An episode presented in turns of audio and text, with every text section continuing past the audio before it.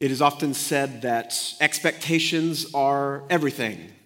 Uh, everyone in this room, I would imagine, has had at least one experience where we have very high uh, expectations of something, and then those expectations slam into reality, and we realize that our expectations were very off. Maybe a job that you thought, once I finally get this job, everything else in my life will settle down. It will all fit right into place. All of my longings will be met. And then you get the job and it's empty. And you're incredibly dissatisfied. Or maybe marriage, you thought, uh, that will certainly satisfy me. Everything my heart has ever longed for since I saw my first Matthew McConaughey movie will be met.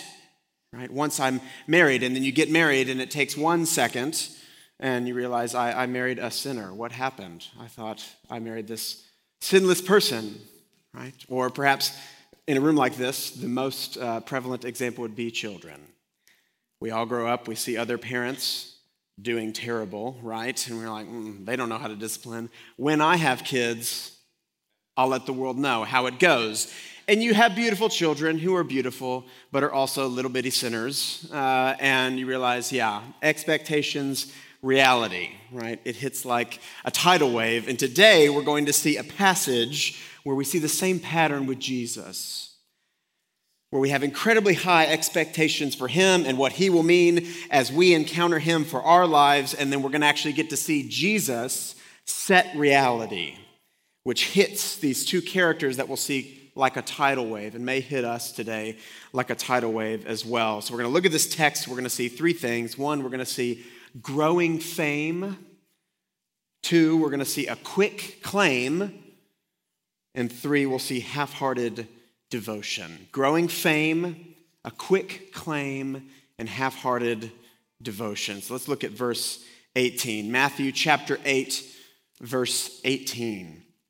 Now, when Jesus saw a crowd around him, he gave orders to go to the other side. So, ever since Jesus began his ministry in Matthew 4, we've seen this kind of, uh, this kind of uh, side character, if you will, the crowd. This crowd that keeps growing bigger and bigger and bigger and bigger. Look at Matthew 4 23 through 25. This is right after, you know, John the Baptist has been his hype man leading up in uh, the beginning of Matthew, Jesus finally shows up. John the Baptist says, There he is. No longer focus on me, focus on him. Jesus is baptized. He's sent out to the wilderness to be tempted by the devil. He withstands the temptation and then he begins his ministry. And this is the description we see of Jesus beginning his ministry. Matthew 4. And he went throughout all Galilee teaching in their synagogues and proclaiming the gospel of the kingdom and healing every disease and every affliction among people. So his fame spread throughout all Syria. And they brought to him all the sick and those afflicted with various diseases and pains, and those oppressed by demons, those having seizures and the paralytics, and he healed them. And great crowds followed him from Galilee and the Decapolis and from Jerusalem and Judea and beyond the Jordan. So Jesus begins his ministry, and crowds from all the surrounding cities begin to hear of his fame and begin to come look for him and find him. And then he stands on the mount and gives the most famous sermon of all time, right? Only to increase this fame. Matthew 7, at the end of the sermon, when Jesus was finished saying these things, the crowds were astonished at his teaching for he was teaching them as one who had authority and not as their scribes. And when he came down from the mountain, great crowds followed him. So everywhere Jesus goes, the crowds just grow and grow and grow. In the past three weeks, as these crowds are following him, we see that growth continue. We see him heal someone with leprosy. We see him heal a Gentile who's not even in the same area as him. And then last week, Tim preached an excellent sermon on uh, Jesus healing Peter's mother in law and then casting out all the surrounding demons. So all of the fame is just growing and growing and growing. And with it, people's expectations of Jesus.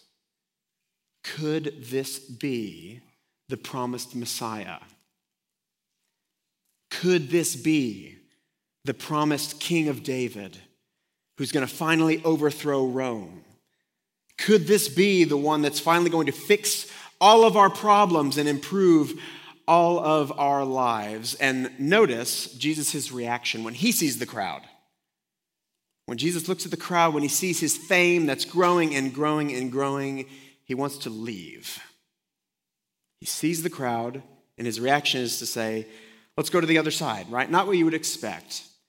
So, Matthew here is introducing this idea of our expectations and the reality of why Jesus is here are wildly, wildly different. He sees the crowd and he doesn't say, Great, my teachings must be spreading as I planned. My fame must be spreading as I planned. Let's get this thing bigger. Rather, he says, I want to leave, introducing this idea of our expectations might be a little bit off, not lining up with the reality of why Jesus is here. And that's exactly what he's going to show us with these next two encounters. Jesus going to show up, or two people are going to come to him with strong expectations and slam into the reality of why Jesus is here. So let's look at the first one.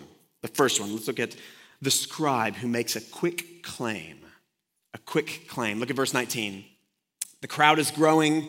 Jesus wants to go to the other side.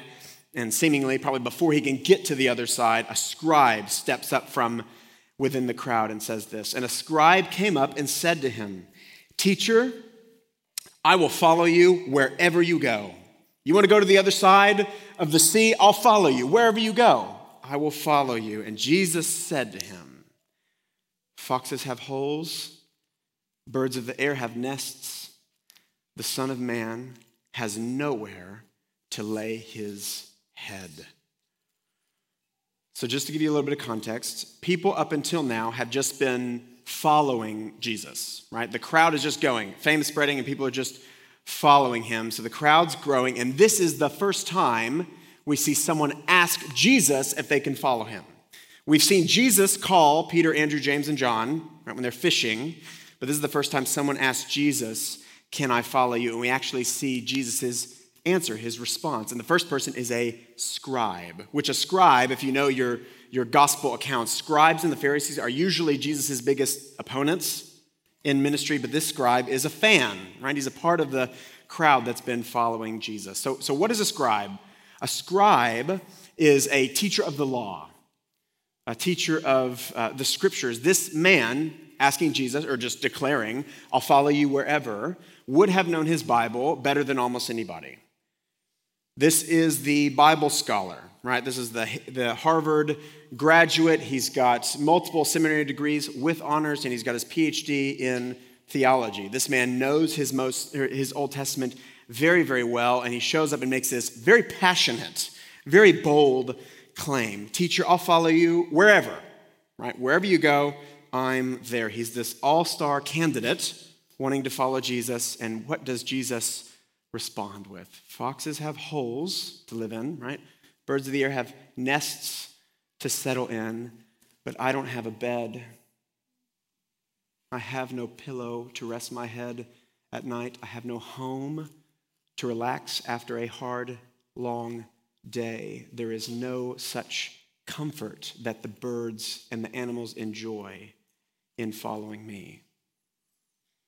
There is no such luxury in following me. What is he doing? It's like the opposite of our evangelistic strategy, right? Where we're like, please, don't you want to become a Christian? And someone shows up and says, I'm super qualified. Can I become a Christian? And Jesus is like, it's going to be unbelievably hard.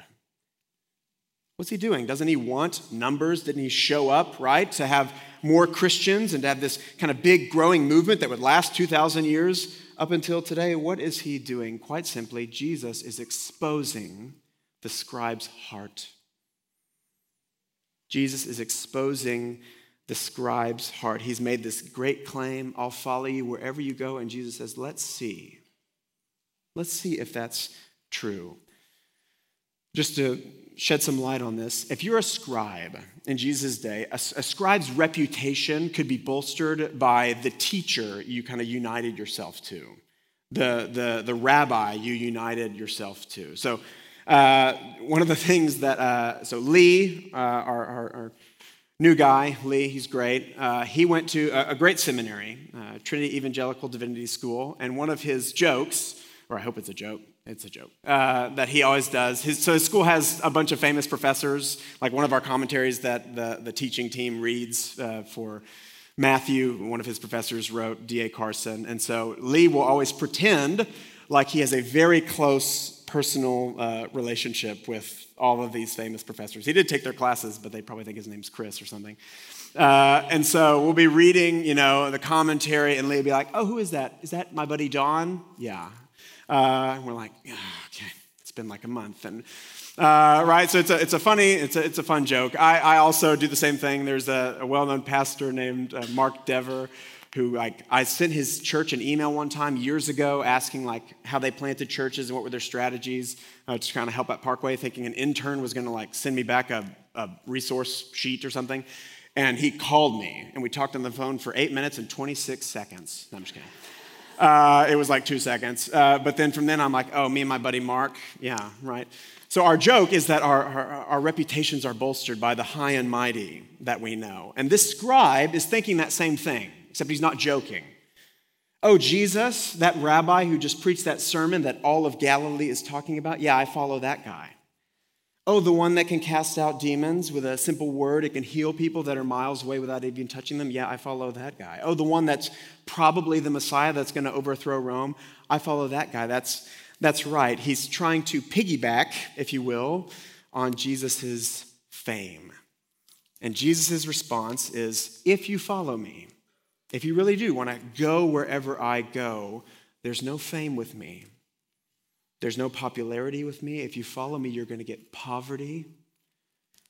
You're going to get uncomfortability, not a word, but you know what I mean. You're going to get homelessness. Do you still want to go wherever I go? You see what Jesus is doing? He's taking this bold claim, these very passionate words, and saying, Does your life line up with these words? Does your heart line up with these very passionate words? Because if you follow me, there's no luxury, there's no reputation boost for you, O scribe. Rather, your life will not be easier, it will be much, much harder. Very uncomfortable if you go with me wherever I go. so the scribe's passionate words we see are, are too quick. It's a very quick claim. It's bold, it's passionate, but he hasn't counted the cost of following Jesus. And so, what you and I need to ask ourselves 2,000 years later is have we counted the cost of following the same living Savior? Or have we just made a quick, bold claim of Christianity? Have we counted the cost of following him? Is Christianity just a deal you made with God where you'll accept Jesus into your heart and get heaven and not get hell, but nothing about your life changes? It's a deal you made years ago when you went to an evangelistic campaign and walked an aisle, but nothing about your life has changed since. Is growing in sanctification growing in holiness, loving one another, diving deep into the family of God, and pouring out your life for your brothers and sisters here. Is that optional to you? Is it just what the super extra godly people do, the people that raise their hand during worship? But that's not normal Christianity. Have you come to him because of what he might give you? Like the scribe, maybe heaven or maybe an easier life because Jesus is very mercifully letting us know here it doesn't work like that. We don't get to dictate the terms of following Jesus, He does, and we get to count the cost. Do we really want to follow Him? Do we really want to accept these terms? Is He really worth it? Because if we have some sort of light, super easy, super fluffy version of Christianity that actually requires nothing of your life, I don't know where you've gotten that from. Because here's the horse's mouth. Here's the high cost. He dictates the terms, not us. We may have made too quick a claim without counting the cost. And if you want an easy kind of diagnostic question, just simply ask yourself Does Jesus exist for me, or do I exist for him? Does he exist for me to make me happy, to give me the desires of my heart, to fulfill every dream I have? Or do I exist for him to praise his glory, to make his name known with every breath that he gives me? One is the scribe, the other is Christianity. And when you are examining yourself, notice here, don't examine your words. The scribe has great words, the best words. The false disciples of Matthew 7, great words. They call him Lord. He calls him good teacher, says, I'll follow you. That's great. Don't examine your words, examine your life. Examine your actions because you may, with your lips, really like him. And you may even have great affection for Jesus, but your life still might not belong to him. Anybody who has had one to one and a half conversations with me knows that uh, I am idolatrously in love with uh, Lionel Messi, uh, which, if you've been following the World Cup, he plays for Argentina. We almost canceled service when they lo- almost lost uh, this, this weekend, but they didn't. And so here we are. Uh, and it's, it's, I, I woke up at 4 a.m. to watch them lose to Saudi Arabia because I felt like he needed me to be there with him. Uh, right? I, I, just, it's, it's too much, right? So many of you now text me. I have to put my phone in the other room because I'm watching some of the games on delay. So I'm just getting all these texts from you guys because you know my heart just loves Messi. You insult him, I will insult you, right? And I will put an X over your name in the church directory, stuff like that, right? I love Messi. That's not true uh, if you're new. Um, well, maybe. Uh, I love Messi, uh, but he exists for me in our relationship. If he didn't play soccer, I would not know him nor care. He would be another five foot six Argentinian that I don't know anything about. Right? He exists to entertain me. He will one day retire, and you won't hear about him from the stage as much, right? Because ultimately, though I really like him, he exists for me in our relationship. Is that how your relationship is with the living Savior. You're very passionate about him. You might even speak about him a lot. You come to church every Sunday, but ultimately, he exists for you. You will not lay down your life for him. Your life does not ultimately belong to him. That's the scribe. And Jesus, again, is mercifully saying, It doesn't work like that. You don't get to just like me. Follow me or don't follow me. Crown me as king of your life or kill me. There is no third, just like me option.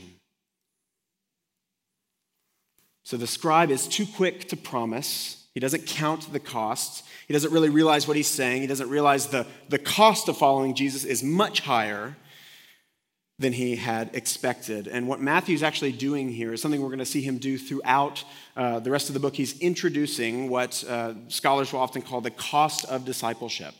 We'll see this several more times. In fact, they'll grow in how extreme they get. But quite simply, the cost of discipleship is just this, this reality that if you follow Jesus, what is true of him will be true of you if you follow Jesus, if you want to call yourself a Christian, a little Christ, what is true of him will be true of you. Here we see his homelessness will be true of you.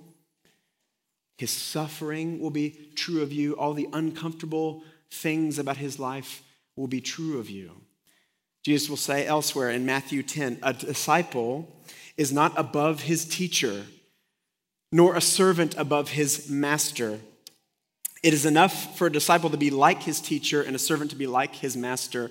If they have called the master of the house Beelzebul, the prince of demons, an insult often lobbed Jesus his way. If they have called the master of the house Beelzebul, how much more will they malign those of his household? What's true of him will be true of you. A disciple is not greater than his teacher. John 15, Jesus says to his disciples, If the world hates you, know that it has hated me before it hated you. If you were of the world, the world would love you as its own, but because you are not of the world, but I chose you out of the world, therefore the world hates you. Remember the word that I said to you a servant is not greater than his master. If they persecuted me, they will also persecute you. If they kept my word, they would also keep yours. But all these things they will do to you on my account, because they do not know him who sent me.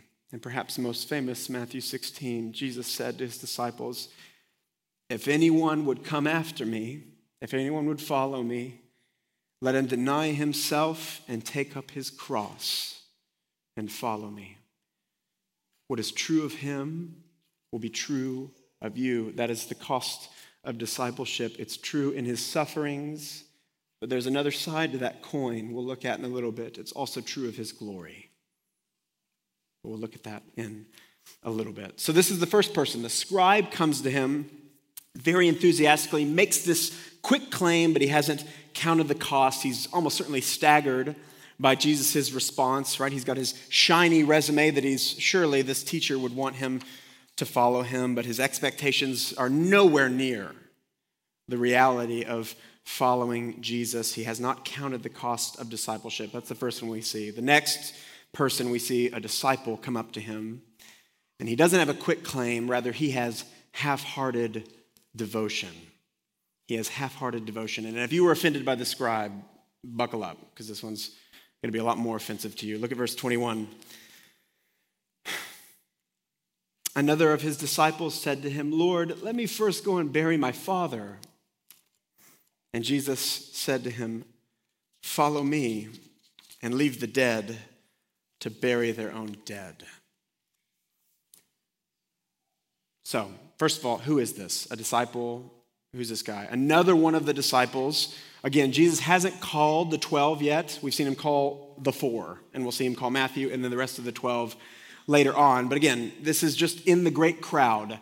Uh, we'll see uh, all throughout the Gospels and even into Acts, there's the 12 disciples, but there's also many disciples just that are in the crowd. You know, Mary Magdalene, Martha, Lazarus, Zacchaeus. They're just people that he's encountering that when we see the stories show up, he's friends with them. And it's because they've been following him. Or in Acts, when the disciples are thinking, we need to replace Judas, they specifically say, let's pick someone who's been with us from the beginning. Right? So they pick somebody who's been following for a long, long time. So this disciple is almost certainly just someone from the crowd. Notice who has already been following him. He's heard the Sermon on the Mount, maybe was following him from before, but he's been following him uh, but now he's got something that's kind of come up in his life that he wants to, to go take care of. And so he asks Jesus, Can I go bury my dad? Lord, uh, let me first go and bury my father. So there's two views uh, of, of what's, what he's actually asking. The first is that his father has died recently, and so he's just asking, can he go perform kind of the ritual duties uh, uh, of a son. Uh, in, in, Jewish custom, the children, there was just a high obligation of you would have buried your father uh, the day he, he passed away, and then it would have been several weeks of mourning, a whole lot of uh, customs and things like that that would have required his attention. So he's asking, Can I, can I go do all that and then come back and follow you? And then uh, another view is that a lot of scholars think because there is so much that would be required of a son whose father had just passed away, uh, he would have been way too busy. He wouldn't be following Jesus in the first place. He would be doing all that stuff. And so some scholars think his dad's not dead yet. His dad's just old or sick or something like that. And he's asking Jesus, My dad's close uh, to passing away. Can I wait until he passes away, perform all these duties, and then come back and follow you? Either way, the, the essence of what he's asking is the same. He's saying, Can I stop following you? Can I go take care of this more important thing? And then can I come back and resume my discipleship? Can I postpone my discipleship? Can I postpone following you, go do this more important thing that I need to take care of, and then come back and resume my discipleship? And Jesus replies, No. Jesus says, Follow me, which is probably better translated, keep following me. It's in the present tense. Keep following me, keep doing what you've been doing, and leave the dead to bury their own dead. which sounds a little harsh. So, first of all, what's he saying? That phrase, leave the dead to bury their own dead, kind of doesn't make sense. What does he mean by that? Uh, if you take it literally, again, it's very confusing. How can a corpse bury another corpse? Uh, but if you think about it, again, in the context of the book of Matthew or Jesus' ministry, it's all been about life in the kingdom. He came preaching the kingdom. The whole Sermon on the Mount was about life in the kingdom. And so, almost certainly, what Jesus means here is leave those who are spiritually dead to bury the physically dead. Let those who are spiritually dead, those outside of the kingdom, take care of the physically dead. One of the things that Jesus' arrival on the scene refocuses the whole world's eyes to, the reality that we now see plainly when he shows up, is that only true life is found in him and that everyone outside of him is dead, though they may be walking around. Jesus says in John 14, I am the way, the truth, and the life. No one comes to the Father except through me. True life is only found in me. Those who are united to me, anyone outside of me is dead, though their hearts may be beating. Ephesians 2, we get another picture. You were dead you were dead, past tense, in your trespasses and sins before you met Jesus. When you were alive, walking around, heart beating, breathing air, but in your trespasses and sins, you were dead. But God, being rich in mercy because of the great love with which He loved us, even when we were dead in our trespasses, did what? Made us alive with Christ. That's the portrait the New Testament is going to paint for us. Only true life is found in him, and everything outside of him is just death. And so Jesus is almost certainly saying, You have been following me, you found life. Don't leave life for death. Leave the dead to bury the dead. Leave those outside of the kingdom, those spiritually dead, to bury the dead. He's quite simply saying, Following me isn't leaving the good for the best, it's leaving death for life. Now, that doesn't solve the main problem that everyone in this room is feeling right now, which is isn't this a little harsh from our sweet Jesus? From our Savior that's supposed to be kind and merciful. God just wants to bury his dad. Is it really that big of a deal? Isn't this a little harsh?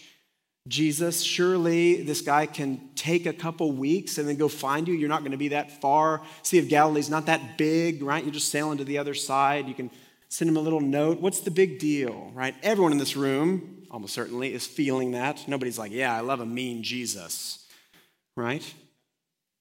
And so here is where our hearts need to be exposed a little bit. Mine as well, I'll be honest. I read this today and that, that flares up inside of me. But the two things in life that are most essential for us to be able to, to see things rightly, the two fundamental elements of reality are the two things that we forget the most often, and that's who God is and who we are. There's a very famous uh, clip, uh, YouTube clip from uh, the late R.C. Sproul, uh, who's a, a great uh, pastor. He was doing a Q&A session, I guess after a, a conference or something, uh, and he's on stage, and, and somebody asked this question. Since God is slow to anger and patient, uh, why then, uh, when man first sinned, was his wrath and punishment so severe? And those of you who are snickering have probably seen the clip. If God's so patient, if he's so kind, why, when Adam just eats a fruit, is his punishment so extreme and so severe? and R.C. Sproul uh, responds, he goes, Time out. The punishment is too severe this creature made from the dirt defies the everlasting holy God after the God had said, When you eat of this fruit, you will surely die. And instead of dying that day, he lives another day, and God clothes him in his nakedness by pure grace and he reserves the worst of all the curses for sin on the serpent, the one who tempted him, whose head would eventually be crushed by a Savior that he would send. And the punishment was too severe. And then he looks at the crowd and says, What's wrong with you people? And everyone laughed, and he did not laugh. And he said, This is what's wrong with the church in America today. We don't know who God is, and we don't know who we are. The question is, the question is, why wasn't the punishment infinitely more severe? If we have any understanding of our sin and any understanding of who God is, that's the question. End clip, right? And so, similarly, here, when we see things that Jesus says that make us recoil, that make us shrink back, that make us think, I hope a new believer doesn't read this passage, right? Particularly when he's asking a lot from our lives. We've made the mistake. We've forgotten who he is, and we've forgotten who we are. This rabbi, walking on the shores of Galilee, on the streets of Capernaum, is the eternal God made flesh. Everything was made by him.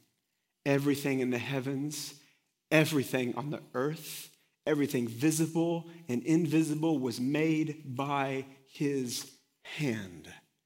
The stars sing his praises. Heaven bursts forth to celebrate his birth.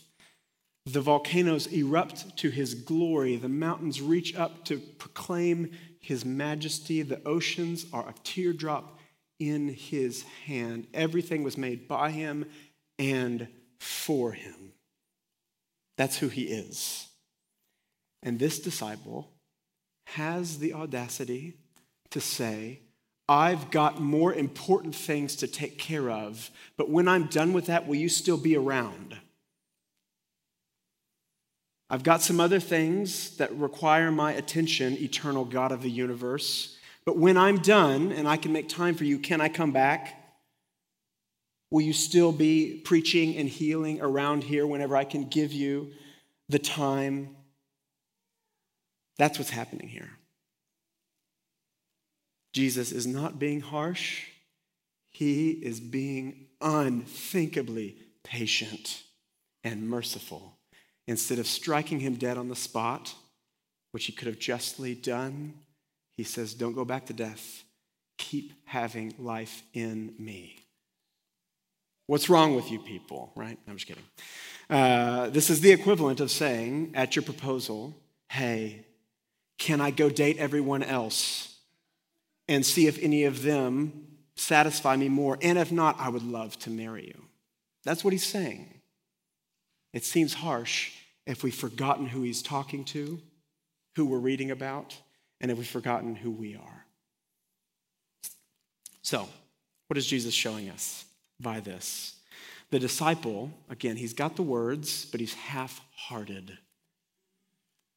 The scribe was too quick to make this very bold claim. This disciple is too slow. He calls Jesus Lord, right? Everything about his speech, the best words, he's great but his life doesn't measure up. He offers himself conditionally I'll follow you if you give me some time off. And Jesus is saying, following me will require all of you. It will require your whole life. Following me requires not half hearted devotion, total devotion. There is no such thing as a half hearted follower of Jesus. If you want life in Him, you will have to die to everything else. He will have all of you or none of you. There's no third way. There's no lukewarm way. There's no middle way. So, again, we need to ask ourselves, Bible Belt Christians, is Jesus the one we get to when all of our other more important things are done? Work is crazy right now. When it settles down, then I'll really dig into the scriptures. Then I'll really devote myself to, to prayer and having a robust prayer life. The season with the kids is just really crazy right now. On the other side of it, then I'll really disciple others, right? And they'll disciple me. When, when the church has kind of programs that more fit my wants and needs, then I'll really invest my time. Is that more of a description of how we live as disciples of Jesus? Because Jesus here, again, mercifully is saying, no, no, I'll have all of you or I'll have none of you. If you want to follow me, everything in your life is mine. Your time is mine. Your money is mine. Your affections are mine. Your future hopes and dreams and plans are all mine. Your whole life is mine. Charles Spurgeon, the famous Baptist pastor, says if Christ be anything, he must be everything.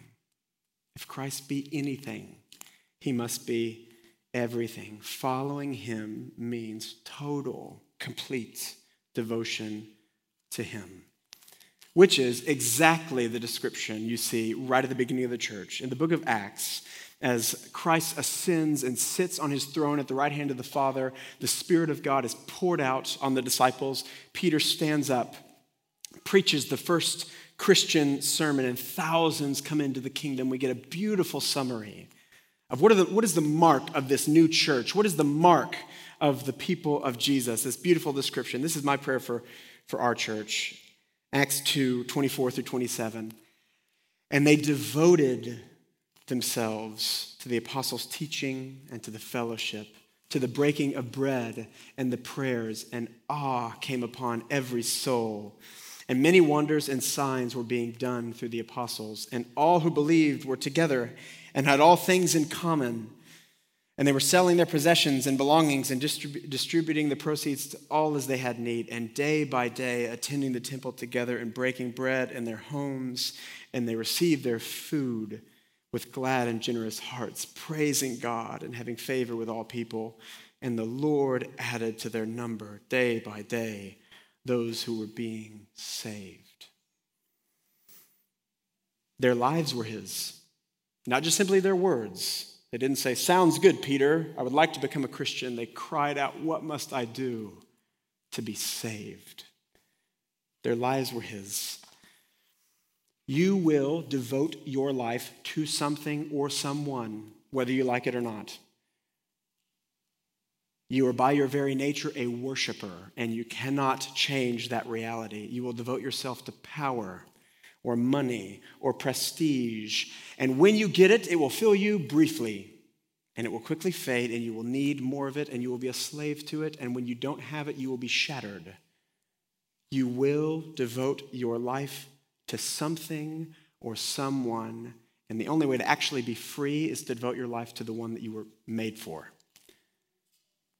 All things were made by him and for him, primarily you. And who else would you want to give your life to?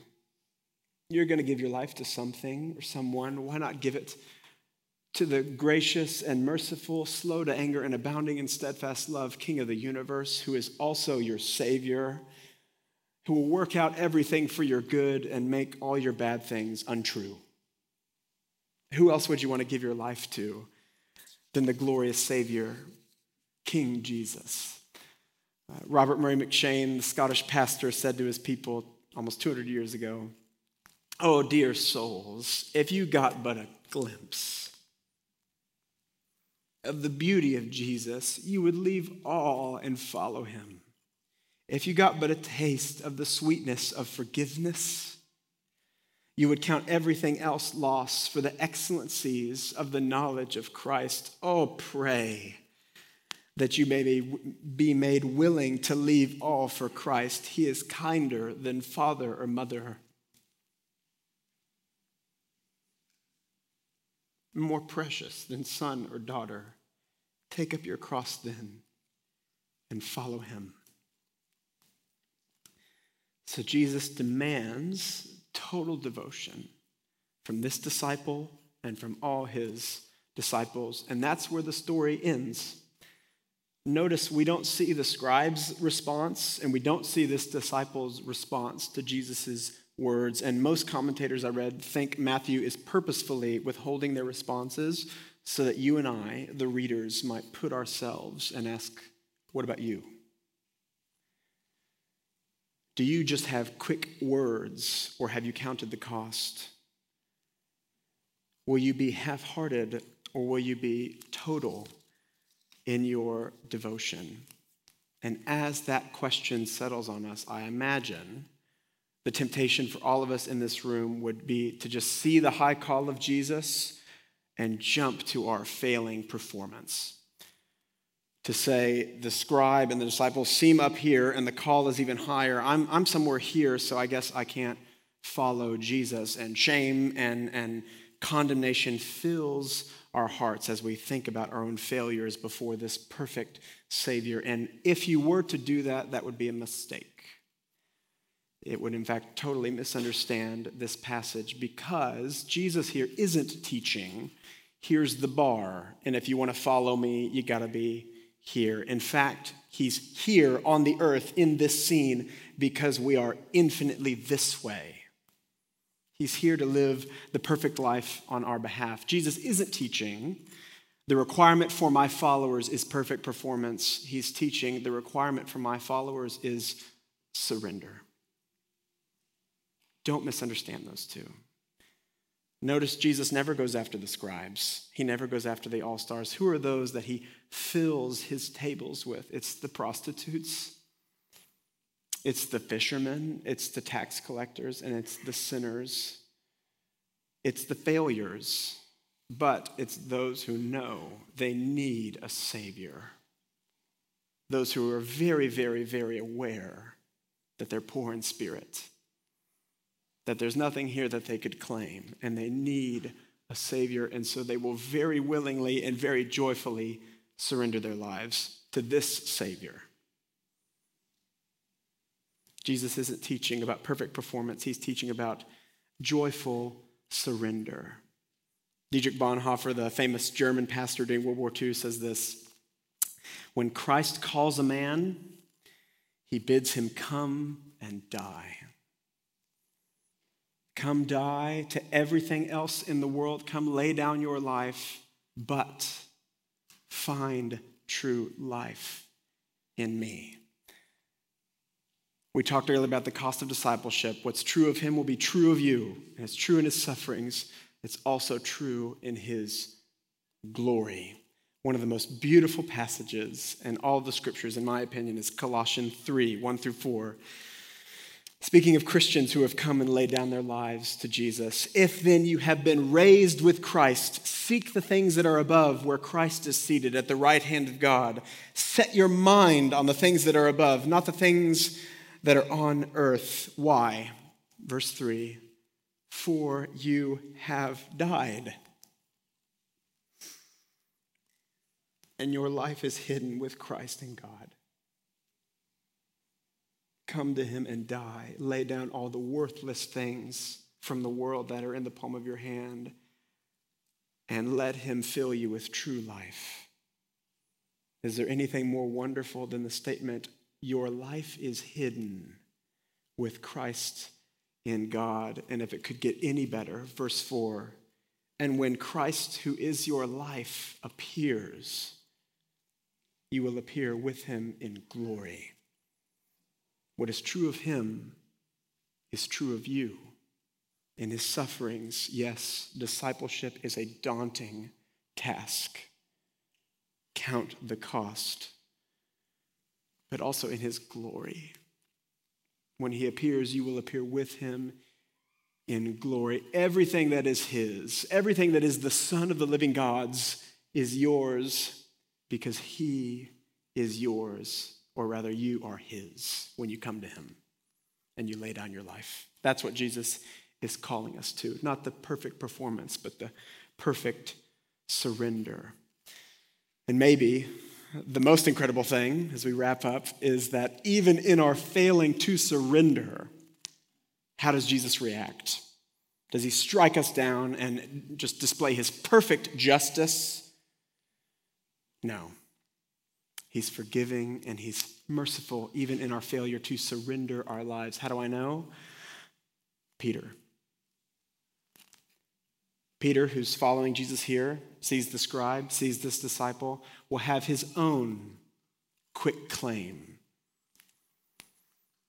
They're in the upper room. Jesus is getting ready to go to the cross. Jesus tells them, You are, you are all going to desert me. And Peter boldly, passionately stands up and says, Not I, Lord. All these weaklings might. I will die for you. And that very night, he says, I don't know that man. I'm not one of his. Denies him three times. Peter has his own quick claims. Peter also has his own half hearted devotion. After the crucifixion, what does Peter go back to? Is he fishing for men? No. He's a fisherman again. His devotion is half hearted. And so Jesus shows up and encounters Peter at the end of the Gospel of John. And what does he do? Does he chastise him, saying, I told you so? Told you you were weak? Does he beat him down? Does he strike him down? No. He cooks him breakfast, shares a meal with him, pulls him to the side, and says, Do you love me? Feed my sheep. Follow me. He forgives him. However low Peter is, Jesus goes lower and lifts him up and empowers him. And Peter does go and feed his sheep. And Peter will preach the first sermon of the Christian church. And Peter will endure incredible persecution for the sake of his Savior, rejoicing, pointing at the wounds, praising God that he was counted worthy to be shamed for the name of Jesus. And he will eventually give his life, not because he finally just got it together and started obeying, stopped putting his foot in his mouth, but he finally rested in the strength of an incredible Savior. Your discipleship is not the story of you finally getting it together and obeying and stop failing so much. Rather, your story is the story of an incredible Savior who came and succeeded where you failed and reached into your heart and pulled out the stone heart and gave you a heart of flesh and sent his spirit that you might walk in his ways and declare his glorious name. So, follow him. It will not be comfortable. It will not be on your terms, but oh, it will be glorious because he is so glorious. Let's pray. Father, we thank you for your Son. Forgive us for our continued failure. And I pray that as we do fail, it does nothing but send our eyes upward to where our life is. I pray that you would sanctify us, that you would send your spirit to pull out the sinful weeds of our heart, that the fruit of the spirit might be born, that we might be known as people who are uh, patient and kind and joyful, and that look like our Savior that we might be bold in the face of persecution, that the, the discomforts of this world and the persecutions of this world won't be worth comparing to the glory that will be revealed to us when Christ, our life, appears. And I pray that you would just open the eyes of our hearts to that reality, that we might not forget who you are, who your Son is, and who we are. And you would shut the mouths of the enemy that would seek to, to draw our eyes to our own works or to condemn us where we need not be condemned. I pray that you would make very clear in our hearts the difference between the evil whispers of the tempter and the glorious, painful conviction of your spirit that leads to life. Give us the conviction, Lord, and turn our eyes to you. We pray in your Son's beautiful name. Amen.